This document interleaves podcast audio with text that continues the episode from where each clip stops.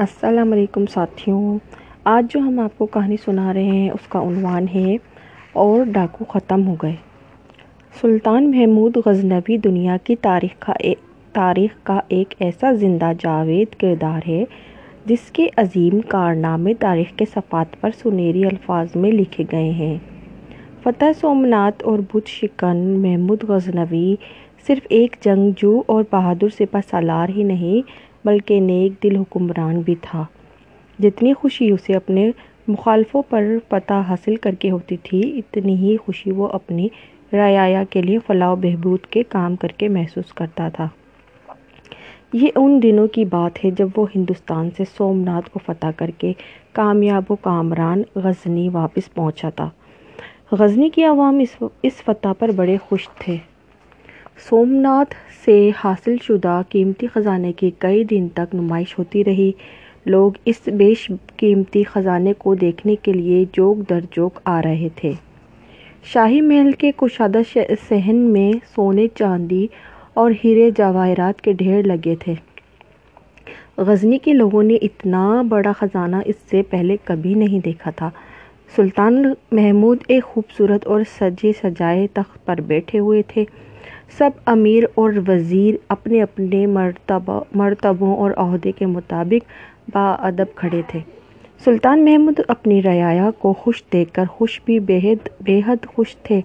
خود بھی بے حد خوش تھے۔ ایک آدمی خزانہ دیکھنے کے لیے آنے والوں کو ہندوستان کے راجاؤں سے لڑی جانے والی جنگ اور ان میں کامیابی کے قصے بڑے جوش و خروش سے سنا رہا تھا۔ جب وہ جب وہ خاموش ہوا تو لوگوں کے ہجوم کو چیرتی ہوئی ایک غریب اور ضعیف عورت آگے بڑھی اور سلطان محمود کے قریب پہنچ کر ادب سے سلام کر کر بولی، سلطان معظم، اللہ آپ کا اقبال بلند کرے۔ آپ کے لیے بہتر یہی ہے کہ خوش آمدیوں سے بچیے۔ پھر اس نے فتوحات کے قصے سنانے والے آدمی کی طرف اشارہ کر کے کہا یہ شخص آپ کی بہادری اور ذہانت کے کارنامے لوگوں کو سنا کر آپ کو گمراہ کرنا چاہتا ہے۔ مگر میں اس کی باتوں پر یقین نہیں کرتی۔ میرے خیال میں نہ تو سلطان اس قدر بہادر ہیں اور نہ ہی ان کے سپاہی کے ان کی بہادری کے قصے اتنے زور و شور سے بیان کیے جائیں۔ ضعیف عورت کی یہ بے باکانہ گفتگو سن کر سارے درباری امیر اور وزیر حیران رہ گئے۔ وہ سوچنے لگے کہ سلطان ابھی اس بڑھیا کی گردن گردن مار دینے کا حکم صادر کر دیں گے۔ مگر سلطان کا چہرہ تو بالکل پرسکون تھا۔ اس کی مسکراہٹ میں کوئی فرق نہیں آیا تھا اور وہ نہایت نرم اخلاق سے بولا، محترم محترم خاتون، آپ کو یہ گما گما کیوں ہو کر ہوا کہ میں اور میرے سپاہی بہادر نہیں ہیں؟ ضعیف عورت نے اس بے باکی سے کہا، بیٹے محمود جتنے عرصے تم غزنی سے دور رہے ہو، یہاں امن اور امان نہیں رہا۔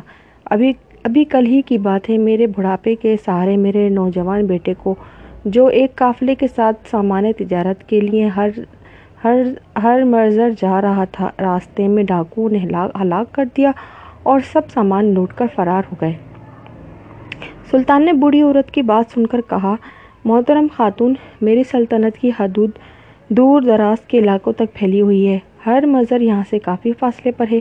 یہ کیسے ممکن ہو سکتا ہے کہ میں دور دراز کے علاقوں کے حالات سے ہر وقت باخبر رہوں؟ بڑھیا نے محمود محمود کا جواب سن کر کہا، جو شخص اپنی حکومت کے علاقوں کی چاہے وہ دور ہو یا نزدیک خبر نہیں رکھ سکتا، وہاں امن اور امان قائم نہیں ہو سکتا۔ تو اسے صرف اتنے ہی علاقے پر حکم کرنی چاہیے جتنے پر وہ آسانی سے کر سکے۔ بوڑھی عورت کے ان الفاظ نے محمود سلطان محمود کو ہلا کر رکھ دیا۔ وہ سوچ رہا تھا کہ واقعی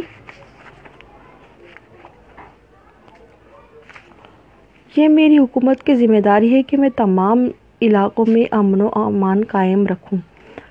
سڑکیں اور راستے محفوظ ہوں۔ لوگ بلا خطر و خطر بلا خوف و خطر آ جا سکیں اس نے اپنے بیٹے مسعود کو اس وقت عراق کا عراق کا حکم تھا طلب کیا۔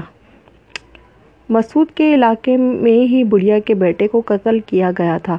جب مسعود غزنی پہنچا تو سلطان نے اس سے ہر مزر کے راستے میں قافلے کے لوٹنے کے خبروں پر تشویش کا اظہار کیا اور اسے ہدایت کی کہ ان سڑکوں پر لوٹ مار کرنے والے ڈاکوؤں کو پکڑنا چاہیے۔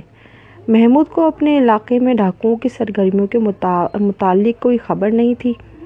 اس نے با، اس نے ادب سے کہا، سلطان معظم، میرا علاقہ کافی وسیع اور عریض ہے۔ میں ہر آدمی کے متعلق الگ الگ معلومات تو نہیں رکھ سکتا کہ کون کہاں سے کیا کرتا ہے۔ سلطان نے مسعود کو وہی جواب دیا جو بڑھیا نے اسے دیا تھا۔ پھر سمجھاتے ہوئے کہا، جانے پدر اچھا حاکم وہی ہے جو اپنی تمام رعایا کے سکھ چین اور آرام کا خیال رکھے۔ جتنی بھی جلد ممکن ہو سکے ان ڈاکوؤں کا قلعہ کما کر دو۔ مسعود بہادر بادشاہ کا بہادر بیٹا تھا۔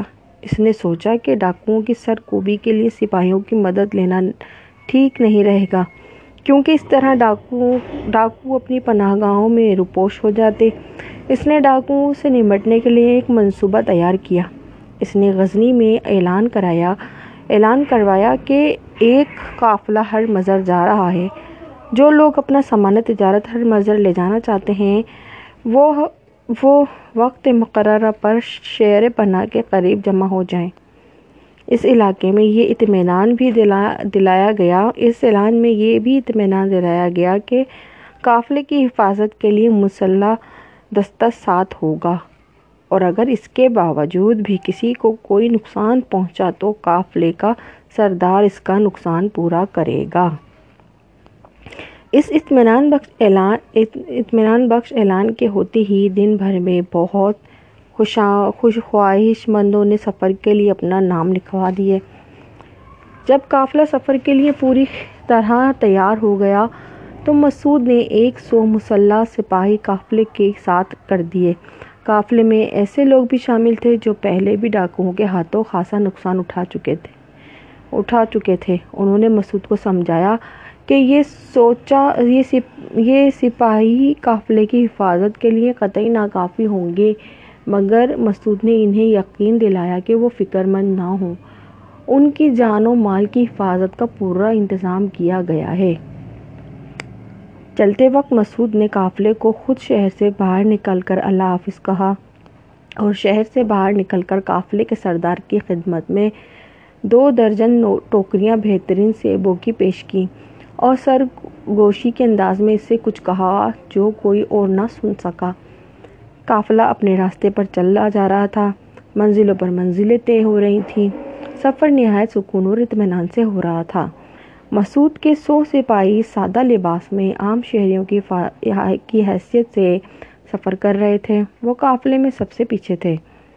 سب قافلے اس جگہ پہنچا، جب قافلہ اس جگہ پہنچا جہاں سے ہمیشہ ڈاکو آتے تھے تو انہوں نے منصوبے کے مطابق وہیں خیمے لگا دیے اور کھانے پینے کی تیاری کرنے لگے۔ ڈاکوؤں نے اپنا جاسوس ان کی طرف روانہ کیا، جس نے بہت جلد پتہ لگا لیا کہ قافلے کے ساتھ کوئی مسلح شخص نہیں ہے۔ سب عام شہری اور تاجر ہیں۔ جاسوسوں کی بات سن کر ڈاکوؤں میں خوشی کی لہر دوڑ گئی۔ اب وہ رات کی تاریخ کا انتظار کرنے لگے۔ آدھی رات کے قریب انہوں نے قافلے والوں کے خیموں کو چاروں طرف سے گھیرے میں لے لیا۔ اس کے بعد جو کچھ آدمیوں نے اس کے بعد کچھ آدمیوں نے سوتے ہوئے لوگوں کو رسیوں سے باندھا اور ان کا مال و اسباب لوٹنے کے کے ساتھ انہوں نے قافلے کے سردار کے خیمے سیب سے سیبوں کی ٹوکریاں بھی لے لیں۔ انہیں ایک طویل عرصے بعد بہترین سیب ملے تھے۔ اس لیے قافلے سے ہٹتے ہی انہوں نے سیب آپس میں تقسیم کر کے کھانا شروع کر دیے۔ دس بارہ ڈاکو ایسے بھی تھے جنہیں جنہیں سیب نہ مل سکے۔ کچھ ہی دیر گزری تھی کہ وہ سب ڈاکو جنہوں نے سیب کھائے تھے، پیٹ کے درد میں مبتلا ہو گئے اور کچھ دیر بعد بے ہوش ہو کر گر پڑے۔ دراصل مسعود نے نہایت رازداری سے شاہی حکیم سے کہہ کر ان سیبوں میں کوئی دوا بھروا دی تھی۔ اب ان سپاہیوں نے جو سادہ لباس میں تھے، کسی نہ کسی طرح اپنی رستیاں کھولی پھر قافلے کے لوگوں کو بھی آزاد کیا اور ڈاکوؤں پر بل پڑے۔ دیکھتے ہی دیکھتے سارے ڈاکو قتل کر دیے گئے۔ اونٹوں پر لدا ہوا سارا سامان بھی واپس مل گیا۔